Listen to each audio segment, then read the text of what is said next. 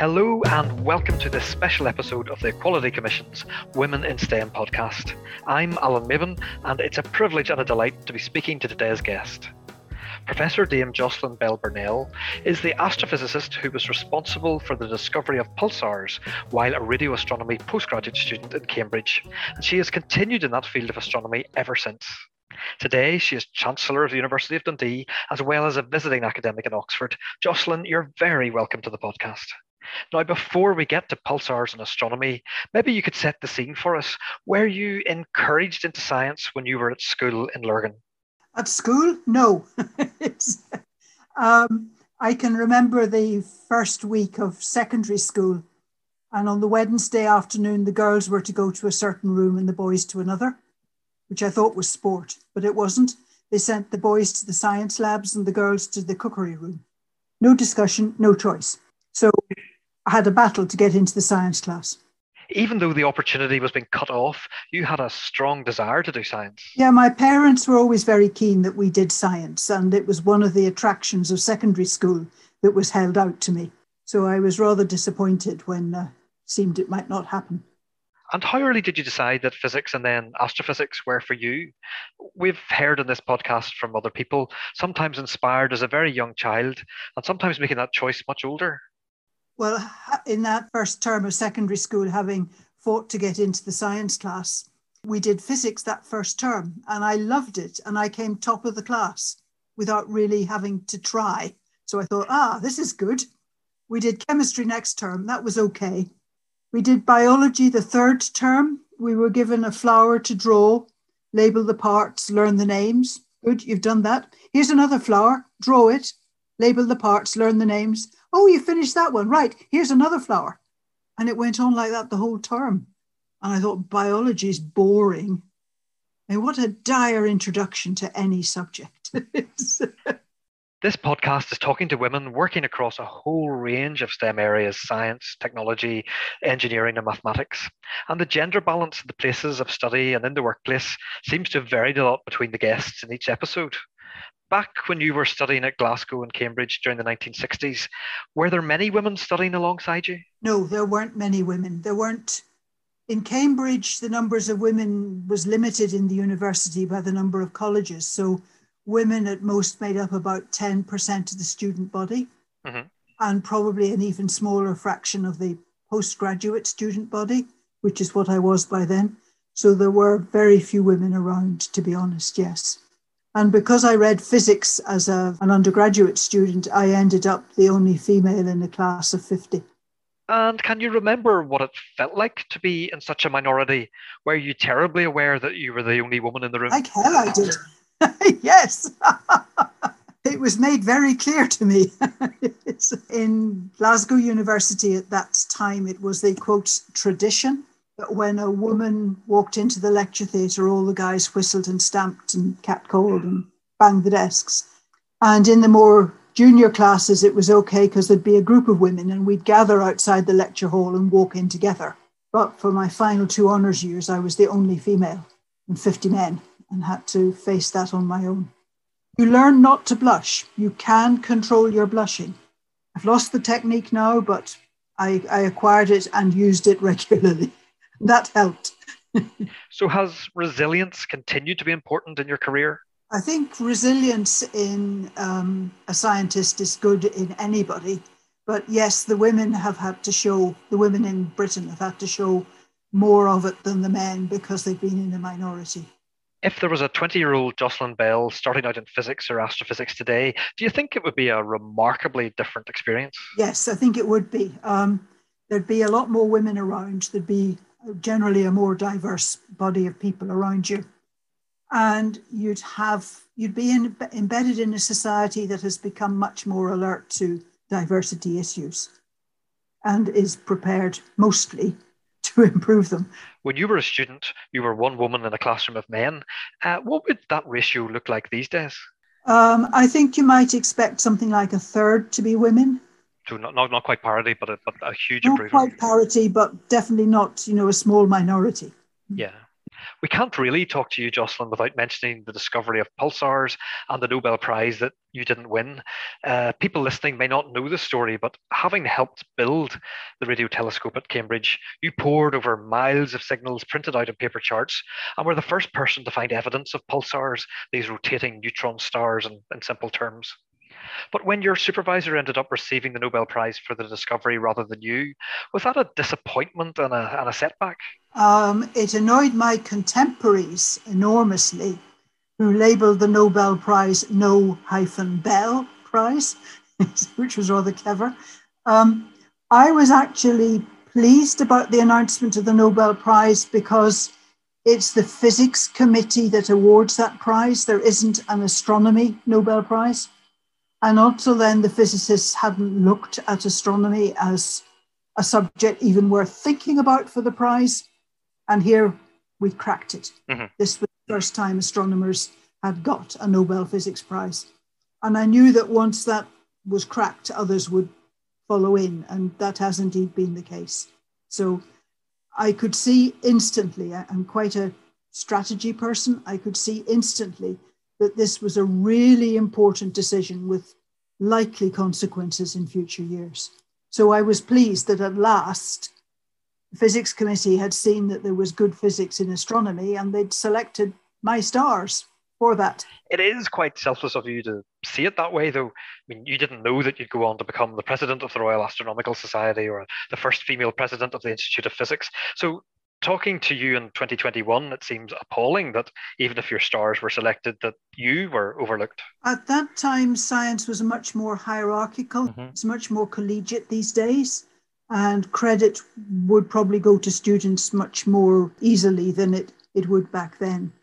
So it, it was the way the world was at that time, to be honest. I was pleased that it was these pulsars that they'd noticed. That was the main thing for me.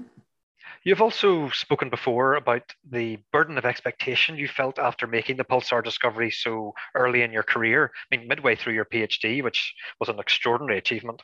Um, and you've said it wasn't helped by becoming a wife and a mother so soon afterwards. Uh, did you feel pressure to step away from research, or were you quite determined that you could be passionate about both family and science at the same time and prove that both were possible? I wanted to do both. I was very clear about that. Society regarded me first and foremost as a wife and mother.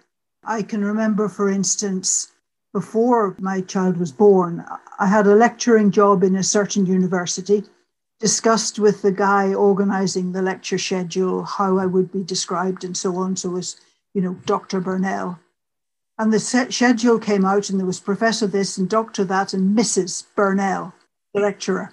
And the secretary smiled sweetly and said, "We thought you'd prefer it that way," which says a lot about how society regarded women in those days. I know you prefer to look forwards than back. So I'm wondering what changes you have seen since those early days and how women are represented and valued and respected. How big a change has there been? There's been enormous change. And until COVID struck, because that's changed things back, I think, but until COVID struck, a lot of attention paid to being fair to all sexes, all races as well, um, all sexual orientations, uh, and women really beginning to do very, very well. Uh, I'm aware that during the pandemic, women scientists who are also mothers have perhaps done more of the childcare supporting the child's education than have the fathers. And so I fear they will have slipped back. Well, the data to show they've slipped back. You know, they've been publishing fewer papers than their male counterparts, for example. And I don't quite know how we're going to take account of this when we come to the next rounds of promotion and pay rises and things like that. So I'm sorry that there's been this setback. This podcast is trying to reverse some of the discouragement and instead encourage girls and women to think seriously about STEM as a career. Have you any advice for girls with an aptitude for science, maybe particularly physics or maths? If you've got an aptitude for science, go for it. It's a great occupation. It's fascinating. It'll keep you interested.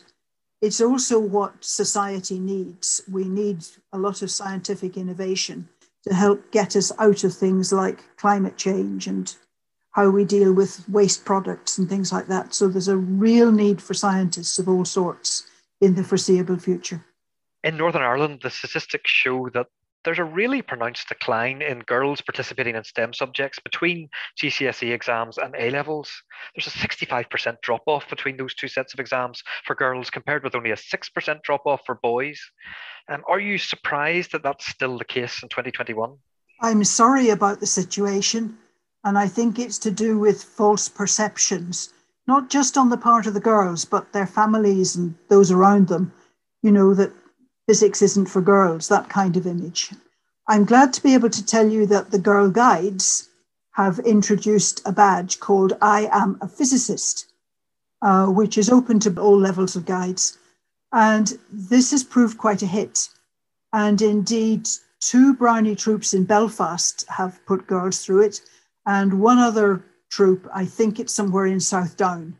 So tens of thousands of Girl Guides and Brownies are now doing this badge. And I hope that makes more young women feel that physics is for them, because it is, and it's a myth that it's a boys' subject. What about the employers, the institutions and organisations and companies? I mean, in your view, Jocelyn, are there practical or systemic changes that they could make to become more welcoming of a, a diverse range of employees, including women? Well, certainly this side of the water, they're legally required to be diverse. And I would imagine it's the same in Northern Ireland. Um, so I think companies need to look carefully at their own recruitment and promotion data, check that they are being fair to all sectors of society, not just the gender issue. And does science lose out by having a focus on one particular place in the world or one gender or whatever way we cut it? The business world has already demonstrated that. There's a business consultancy firm called McKinsey's, and it's done work on diversity in the workforce. And it has established beyond all doubt that the more diverse a workforce, the more flexible, the more robust, and the stronger is that body. Businesses need it, research needs it, every group of people needs diversity, because we have to be both robust and flexible and successful. Diversity and inclusion clearly matter a lot to you, and you have a a track record of encouraging and supporting women and other underrepresented groups. Uh, three years ago, when you were awarded the Special Breakthrough Prize in Fundamental Physics, you very generously gave away the seven-figure prize to set up a scholarship fund, uh, I think in partnership with the Institute of Physics, mm-hmm. to yeah. encourage greater diversity right. and assist PhD physics students from a more diverse background. Are you, are you pleased with how that fund is going and how it's helping? Yes, um, they're about to announce their second round of awards. And the fund has been considerably increased by a legacy from somebody, I don't know who. And this last year, they awarded four research studentships. This year, I believe they're awarding nine, which is a big step up, which is great. So it's good. And, it, and it's, I think, going to make an impact. It's to enable not just women, but people from any underrepresented group in physics to stay on and do physics research. So an underrepresented group might include people of colour, could include refugees, um, all sorts of categories. Anything but white males, I'm sorry to say, Alan. That's okay. I think we've had our I think we've had our time in the sun, uh, to be honest.